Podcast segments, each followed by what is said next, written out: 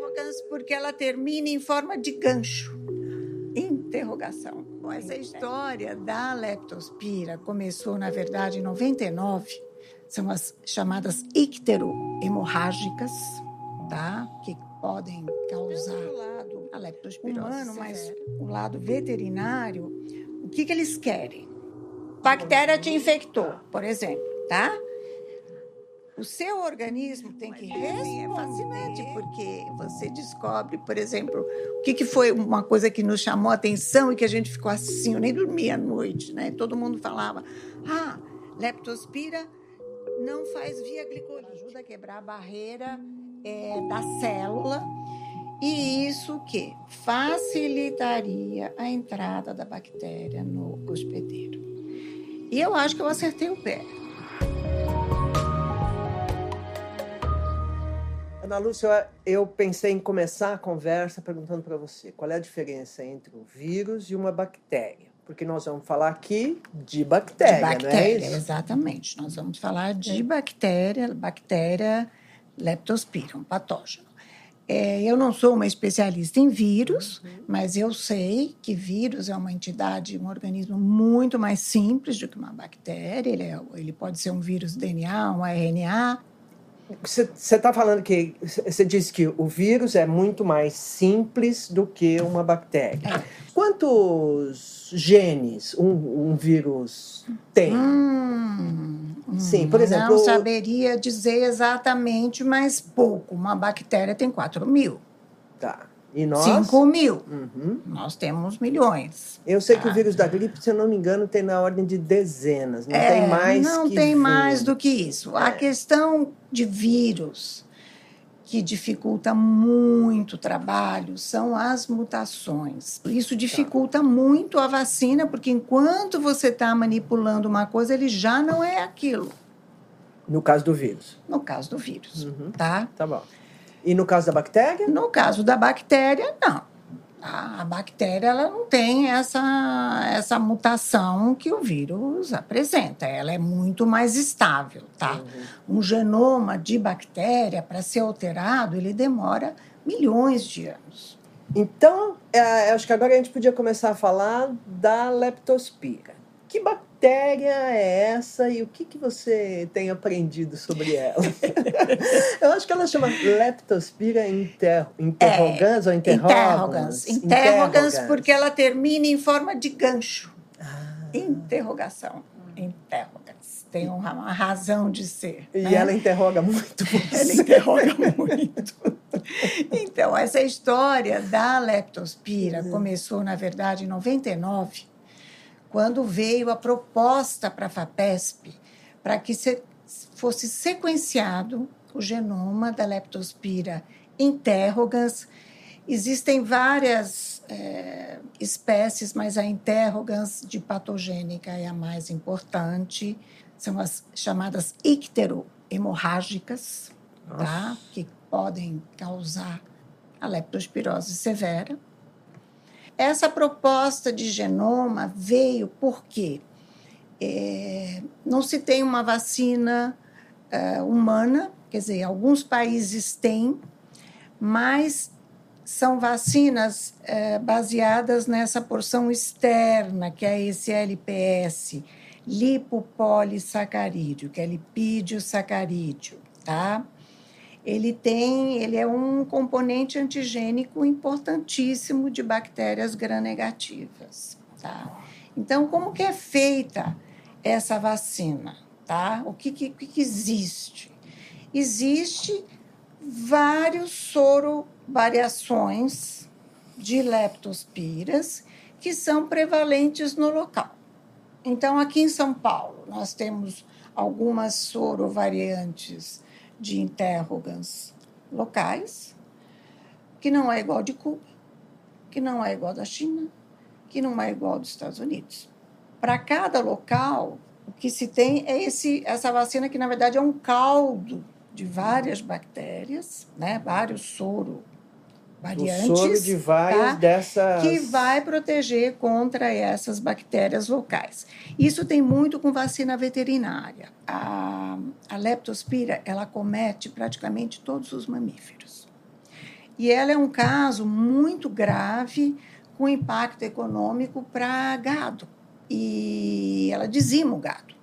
O que a leptospira causa? No gado, por exemplo. No gado, ele começa com perda de peso, o desenvolvimento de um feto é afetado. E o que acontece? Essa vacina ela é feita baseada nas sorovariações predominantes, só que o gado tem que ser vacinado anualmente.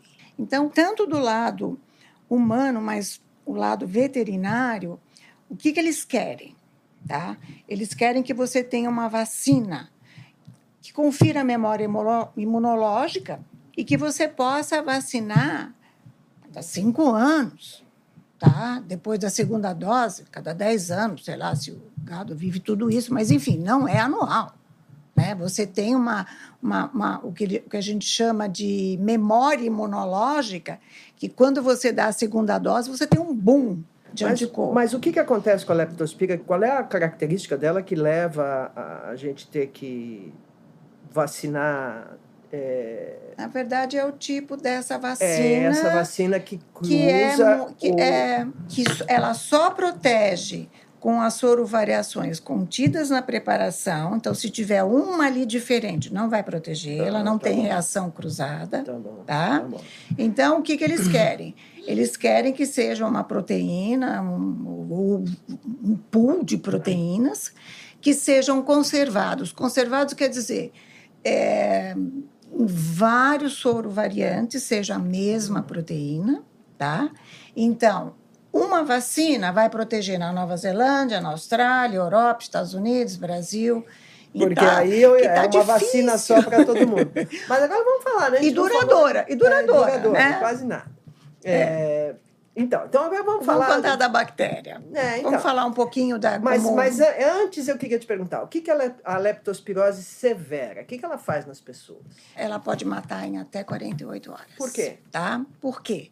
Ela causa focos hemorrágicos que são impossíveis de conter. Então, ela sangra olho, pulmão, ela tem... É horrível. Tá? É uma doença horrível. O cara vai para a UTI, ele chega mal no hospital, ele vai para a UTI, ninguém sabe o que é, porque o diagnóstico é complicado. Quando ele é diagnosticado, o cara já morre. Existe a quase não sintomática, tá? Que é a leptospirose branda, que a pessoa fica doente e às vezes nem percebe que teve leptospirose. Por quê? Leptospirose tem uma questão que, clinicamente, ela não tem sintomas definidos. Então, os sintomas da leptospirose são parecidos com dengue, com gripe. Então, é febre, dor no corpo, uma indisposição. Só que não passa, tá? Então, como que as pessoas fazem? Elas vão, em geral, para o Emílio Ribas, HC, enfim. Eles coletam o sangue, tiram o soro, mandam para o Adolfo Lutz, e esse material vai para a sorologia de dengue, de leptospirose, de não sei o que lá. Tá bom. Tá? Todas as doenças que possam ter sorologicamente diagnosticadas, vamos dizer. E aí, para a leptospirose, até você ter essa soroconversão... Ah, tá bom. Então, eu tô doente, tira... Então, a bactéria te infectou, por exemplo, tá? O seu organismo tem que responder... com a formação de anticorpos. Isso nós chamamos que é uma soroconversão, que demora uns 10, 12 dias. Então, muitas vezes, ele tem negativo para dengue, negativo para leptospirose, enfim. Só que o cara vai embora e ele não melhora. Então, ele volta. E ele transmite? Não transmite. A transmissão homem-homem é quase inexistente. Ela é uma zoonose, tá? Ela é animal-homem. Os ratos são os grandes reservatórios da doença, sobretudo nos centros urbanos. A quantidade de ratos que cada cidade tem é um absurdo. Isso inclui Londres, Nova York, tudo. Submundo de rato. Muitos desses ratos possuem leptospira, porque eles são carreadores assintomáticos. A leptospira, ela penetra no rato, tá? Vai para o rim, coloniza o rim, e ela permanece nesse rim numa associação ainda não muito bem esclarecida até o fim da vida do rato. E não mata o rato. Não mata o rato não tem sintoma. Parece que quando ele recebe a leptospira, ele tem uma queda, ele fica lento, parece que ele perde um pouco de peso, mas ele se recupera e toca até o fim da vida. E aí o que acontece? Como ela está nos rins, ele fica urinando leptospiras vivas, tá? Essa leptospira é viva para o meio ambiente. A leptospira, ela tem essa característica, sobretudo a interrogans, nem todas, mas a interrogans tem, por isso que ela é tão importante, que ela sobrevive fora de hospedeiro. Então, vamos supor, o rato elimina essa bactéria. Se você tiver uma umidade, mais ou menos, ela sobrevive um tempo. Se você tiver uma enchente, maravilha, ela permanece nessa enchente.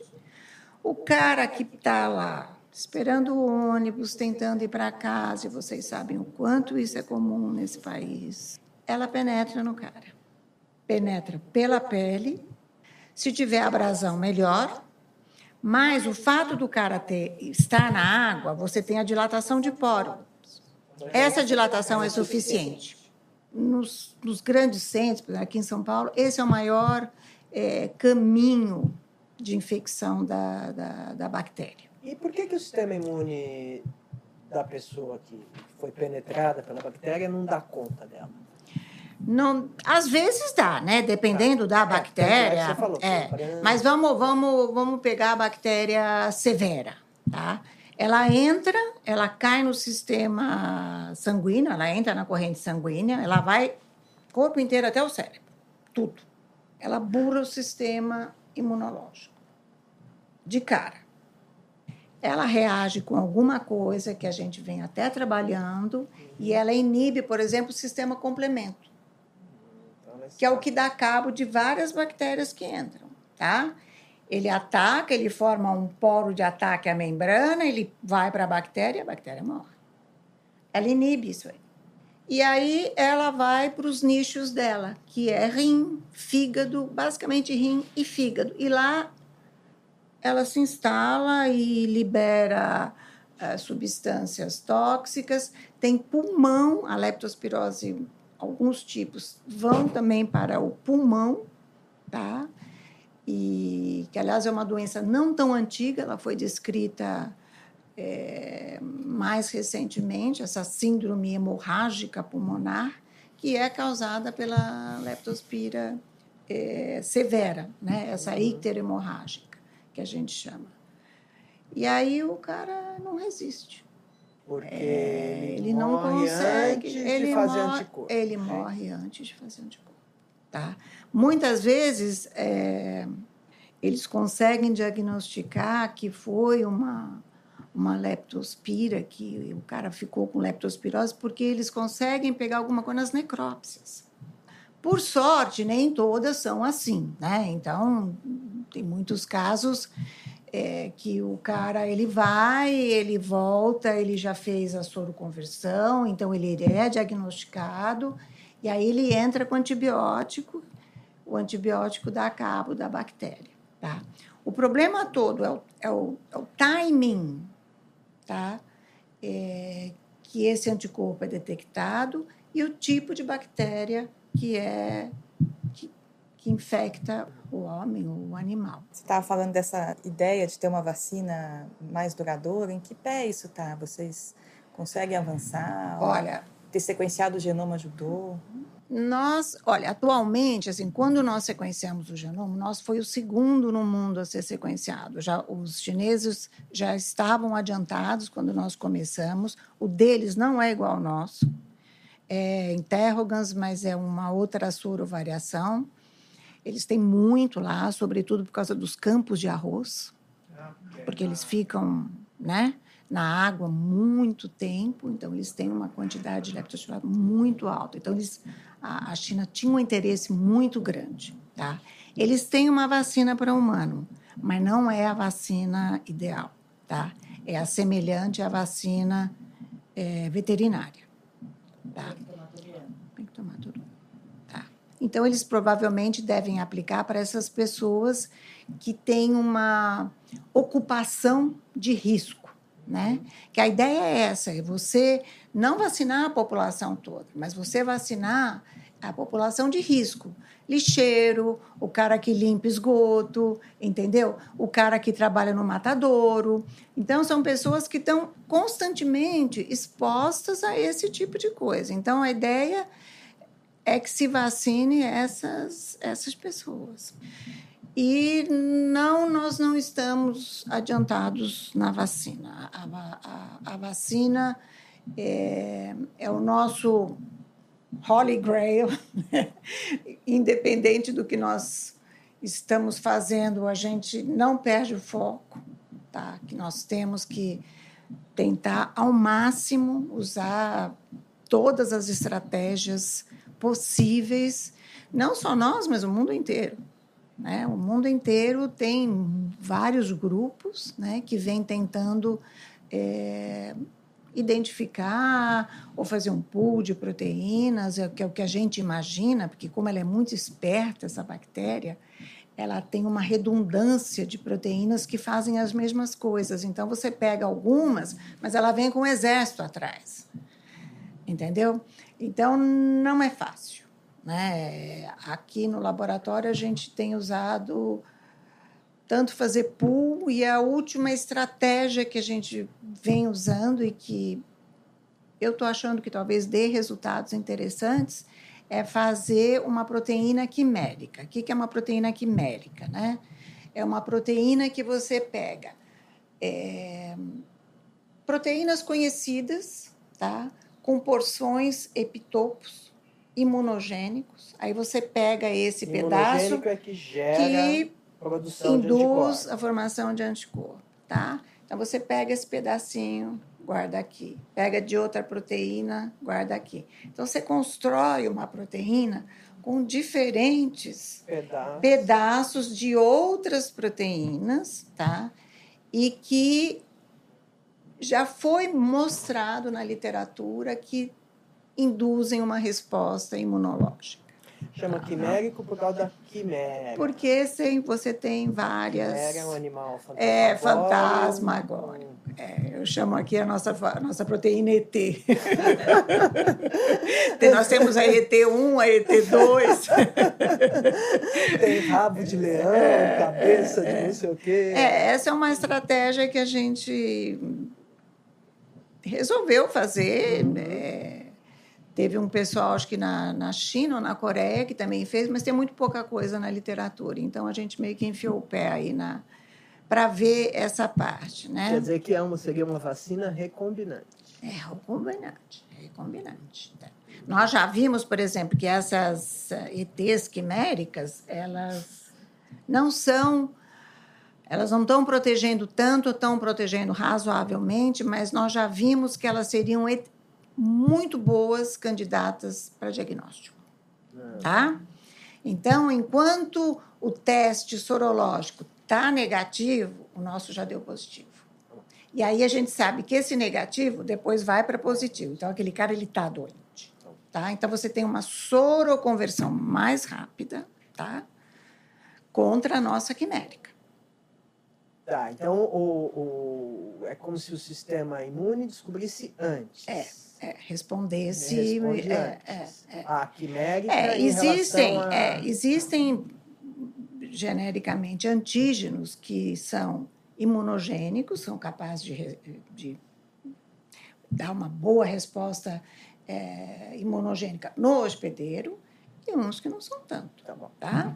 Sei lá, nós temos proteínas recombinantes aqui que nós injetamos no camundongo e tem um título de anticorpo fantástico, altíssimo, contra essa proteína, tá? O sistema imune começa a funcionar. Responde um título, uma quantidade de anticorpos muito alta. E tem uns que tem que fazer primeira imunização, segunda, terceira, e mesmo assim é muito ruim. Então, tem uma variação de resposta imunogênica, tá? Assim como tem da bactéria, também tem das nossas proteínas recombinantes. Eu queria perguntar como que a leptospira chegou à sua carreira, ou como você chegou na sua carreira à leptospira. É, então, eu tinha começado a falar. Em 99, veio uma pessoa da Bahia que trabalhava com leptospira, tentou fazer o genoma, achava que o genoma era a chave de ouro, né? Como na Bahia não havia, não tem FAPESP, e a FAPESP já estava fazendo o projeto Genoma, nós mesmos já tínhamos feito Xilela, já estávamos envolvidos no câncer, tá? Já enfiando o pé no xistosoma, e acabamos nós nos tornando parte da coordenação e eu a coordenadora principal.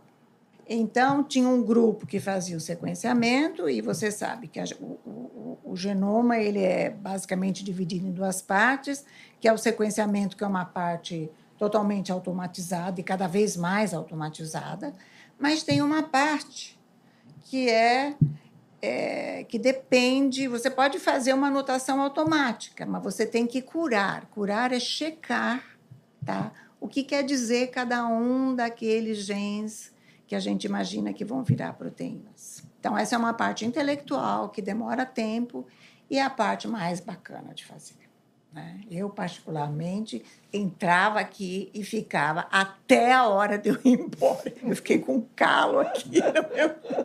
Eu fiz um calo aqui de tanto mexer em mouse. Mas é assim, é fascinante, porque você descobre, por exemplo, o que foi uma coisa que nos chamou a atenção e que a gente ficou assim, eu nem dormia à noite, né? Todo mundo falava, leptospira não faz via glicolítica de metabolismo, tá? Que a maioria... quebra glicose, que é aí, que é um açúcar, é toda a parte de energia, né? Que gera energia, né? Dá então, você vai glicolítica, Krebs, tal, formação ATP e não sei o quê. Por que não usa a glicose como fonte de carbono no meio de cultura? Ela não cresce, então, não cresce, não tem via glicolítica, não quebra, né? Você põe açúcar no meio de cultura e ela continua lá. Ela não vai, ela não cresce, tá? Ela não vai para frente. Então, concluiu-se que a leptospira não quebrava a glicose.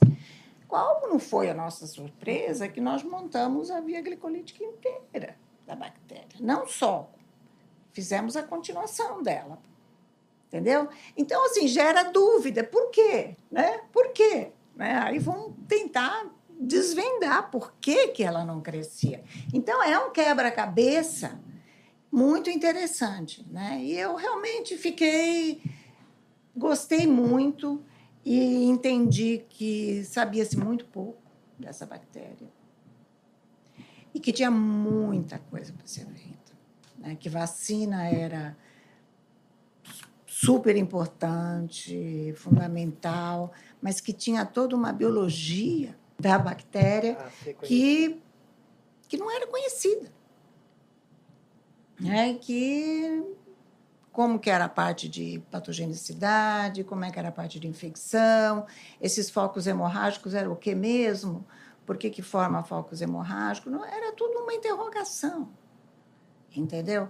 Então, assim, nesse sentido, a gente não chegou na vacina, mas enquanto a gente está caminhando até lá, a gente está desbravando a biologia da leptospira. Então, conte-nos tudo que você sabe sobre a leptospira. Porque 20 anos depois, o que já se sabe. 20 anos depois. Então, aí o que nós começamos a fazer? Eu comecei a fazer o que se chama de vacinologia reversa, tá?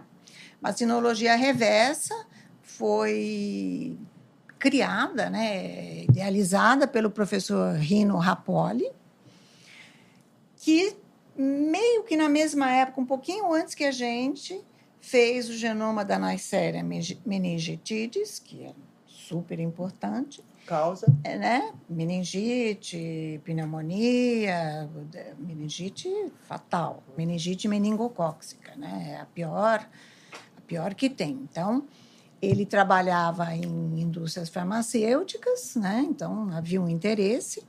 A ideia era fazer o genoma e tentar identificar vacina. O que se fazia antes? Você crescia a cultura de bactéria, aí você purificava as proteínas, e aí você identificava as proteínas.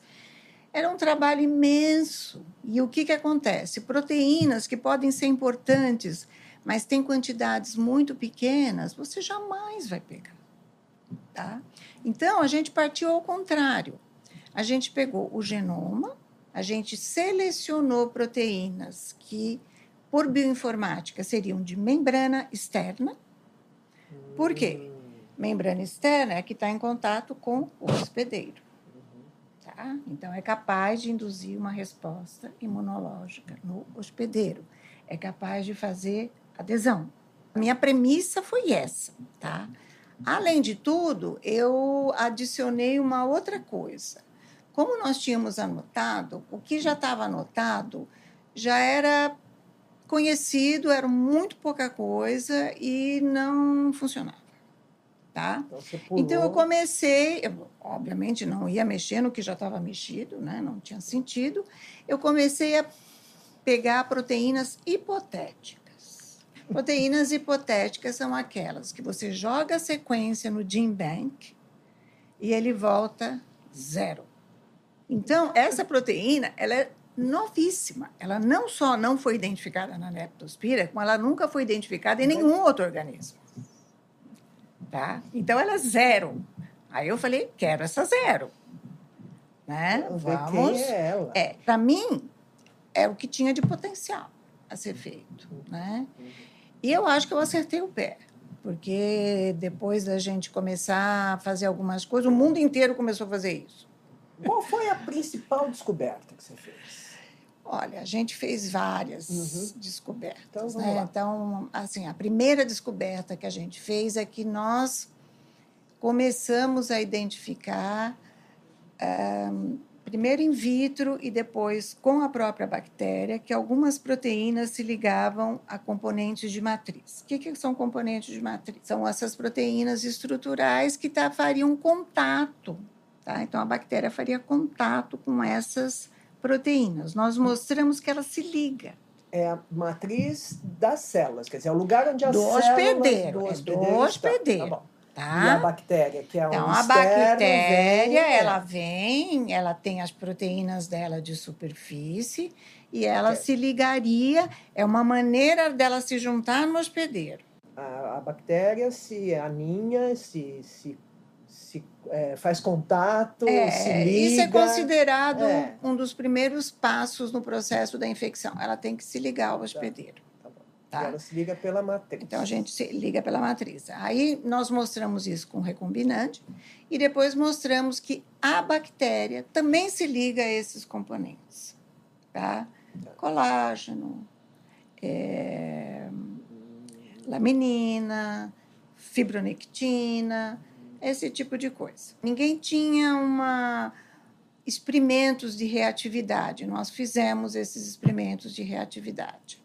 Outra coisa muito importante que a gente descobriu, a bactéria vem, além dela se ligar a essas componentes de matriz, ela penetra, vai se ligar ao plasminogênio.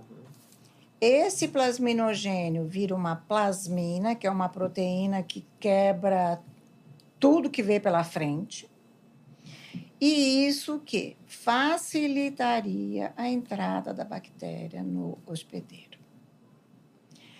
Então, esse é um sistema que já havia sido descrito tanto para outras parentes da Leptospira, ou seja, outras espiroquetas. A Leptospira, junto com a Borrelia e o Treponema, são as três espiroquetas mais importantes. Treponema causa sífilis, Borrelia causa doença de Lyme e a Leptospira. Então, isso já havia sido mostrado tanto para algumas espiroquetas, que usam esse sistema também como uma maneira de penetração. Nós também mostramos que quando a bactéria está ativada com essa gerou esse negócio aí com a hospedeira, ela realmente penetra mais rapidamente do que quando ela não está ativada. Então quem ativa o rupelado plasminogênio é a leptospira. É a bactéria. Aí ela faz o plasminogênio virar plasmina e a plasmina quebra outras proteínas. Isso, ela quebra a barreira, ela ajuda a quebrar a barreira da célula, facilitando a penetração. A entrada da leptospira. Então essa foi outra descoberta importante. Essa foi uma descoberta importante. E, Ana, como é que você vê o seu trabalho dentro das linhas de produção do Butantan? Como é que essas coisas se ligam? Como é que se encaixam? Então, eu gostaria muito de achar alguma proteína que a gente conseguisse pelo menos um 80% de proteção, tá? E que nós damos sempre preferência para proteínas conservadas, né? Ou seja, presentes em vários sorovariantes que poderiam ser usadas em qualquer lugar no mundo. Não tem o menor sentido a gente fazer uma coisa restrita, né? Local. Não tem sentido isso. Aí eu teria que fazer piloto, esse tipo de coisa, entrar em contato com a produção e também preciso ver se a produção tem, se o Instituto tem interesse, né? Agora, se o Instituto não tiver interesse, com certeza muita gente vai ter, sobretudo as empresas veterinárias, eles estão muito interessados, né?